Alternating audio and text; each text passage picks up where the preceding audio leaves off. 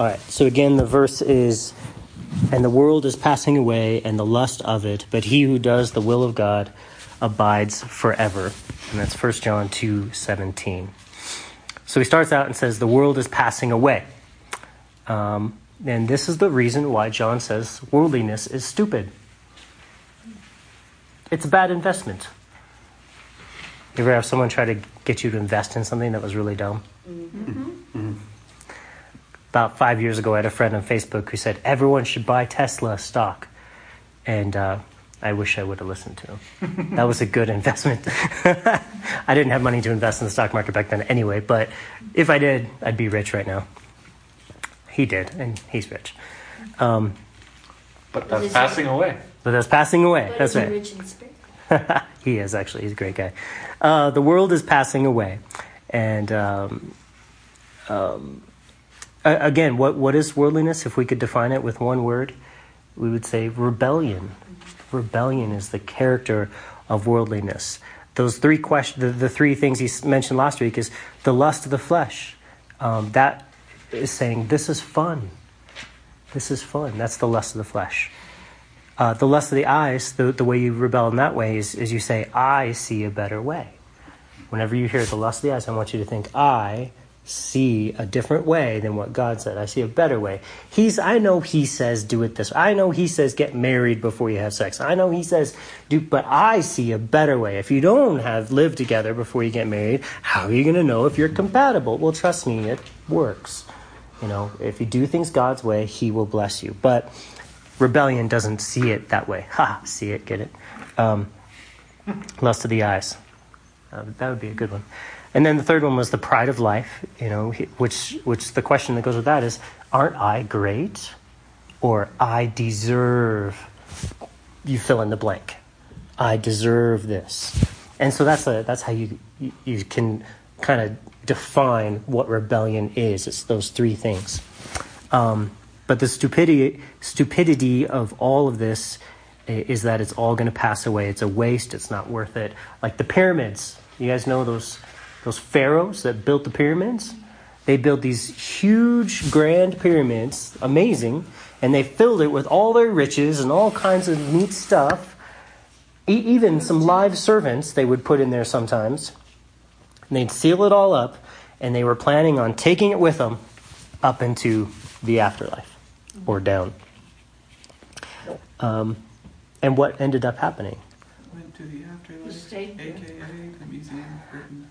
Yeah, well, most of it, 90% of all their stuff has been stolen by grave robbers. And it's sitting on some drug dealer's shelf in Zimbabwe.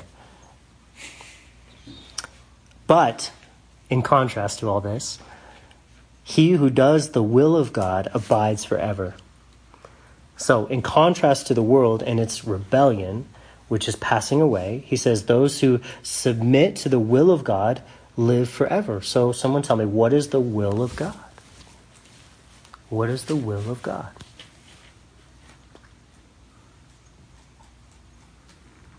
To glorify him. Okay. To glorify Him, sure. What are the thoughts? To thoughts? surrender. To surrender to Him. Those are good thoughts. What else? Have faith. To have faith in what? Him, Him. yeah, What specifically about Him? for eternal life. For eternal life. Ah, how would that happen? How would that happen? Yeah.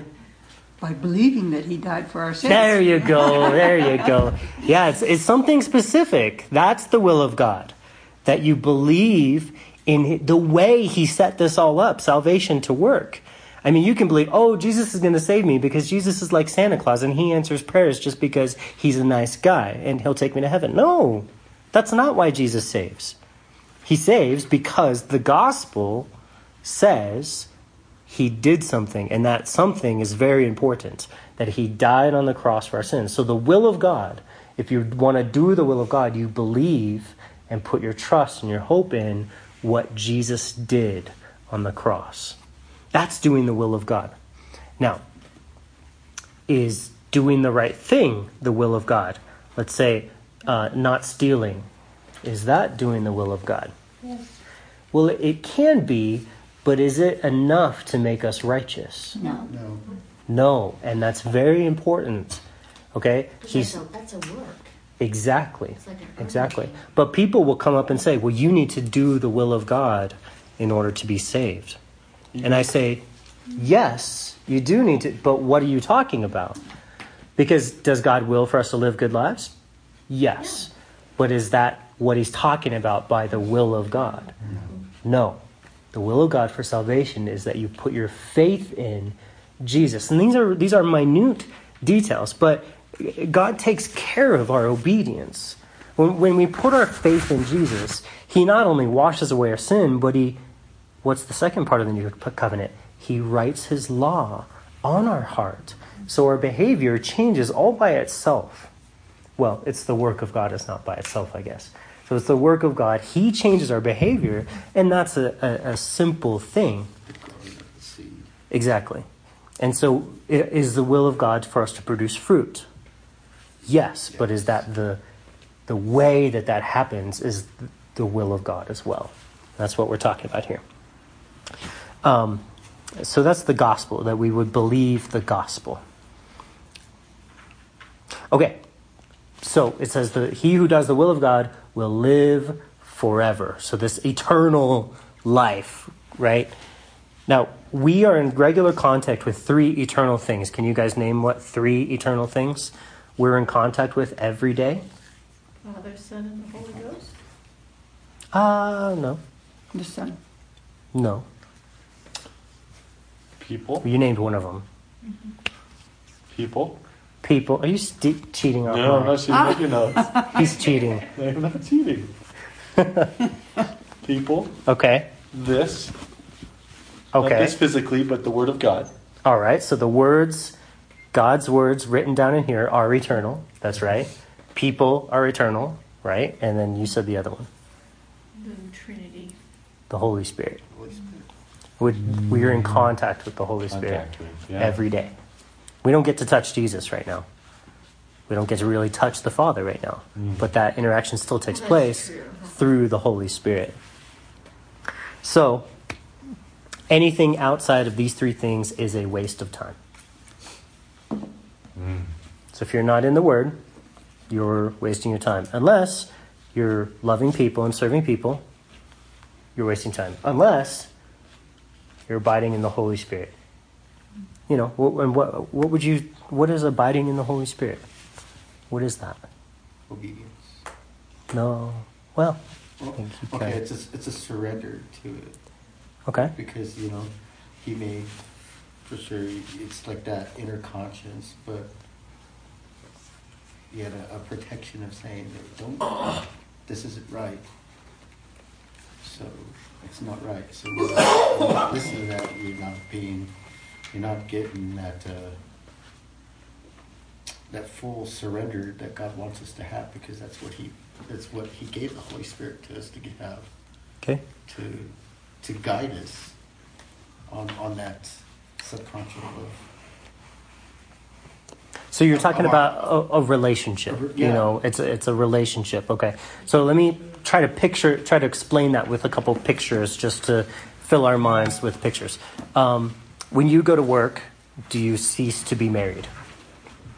No, I always You're still married, always even when you're apart. even Uh, Okay. Well, are you always thinking about your wife, or do you sometimes think about other things?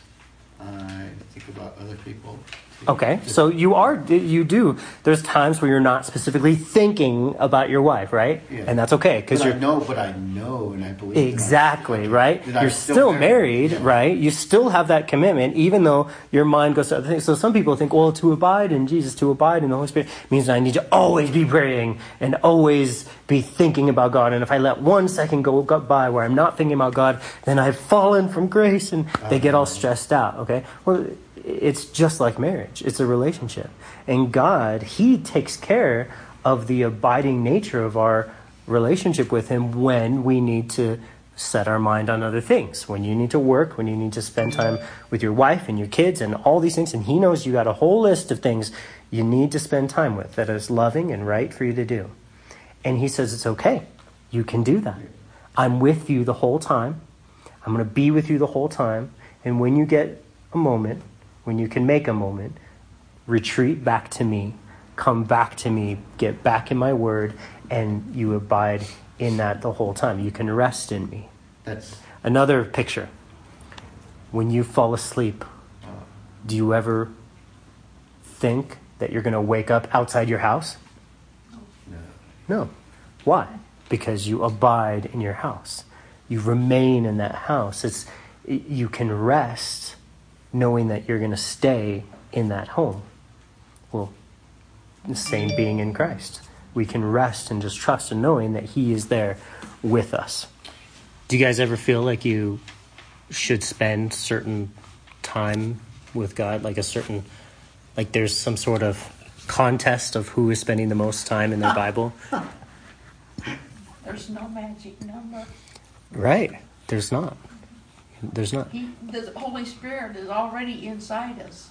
Right. You're not earning the, more of the Holy Spirit, right? Who who gets the Holy Spirit? Goes with The ones that believe in Jesus. Huh? You who believe. Um, For the, the ones that invite him. there you go. You got it. You nailed it. There's a very specific in, in John se- uh, 12, 17. Those who ask. Those who ask. Yes, you got to believe. You got. You're not wrong. Right, right. But the real important thing is is that we ask. We say, Lord, I need, that's what gets it for us. Now, did you do anything to ask? I mean, is that a work? Is that difficult? No. You have to humble yourself and say, I need this, and then you believe in the Lord, and you and so you ask Him because you believe and you're humble.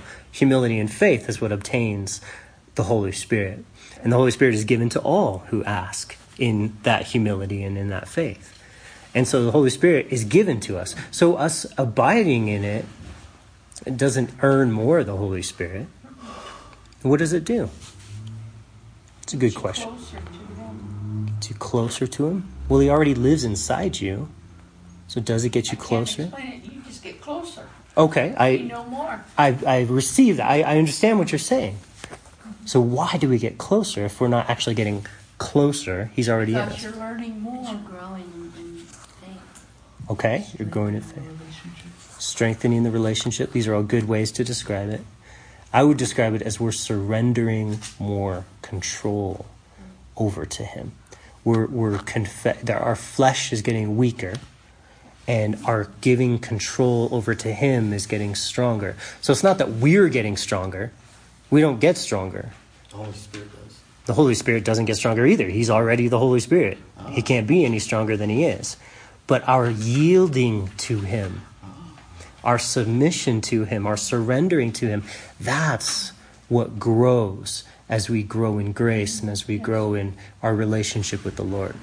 I just want to define these terms so that we're not thinking that we're earning more Holy Spirit.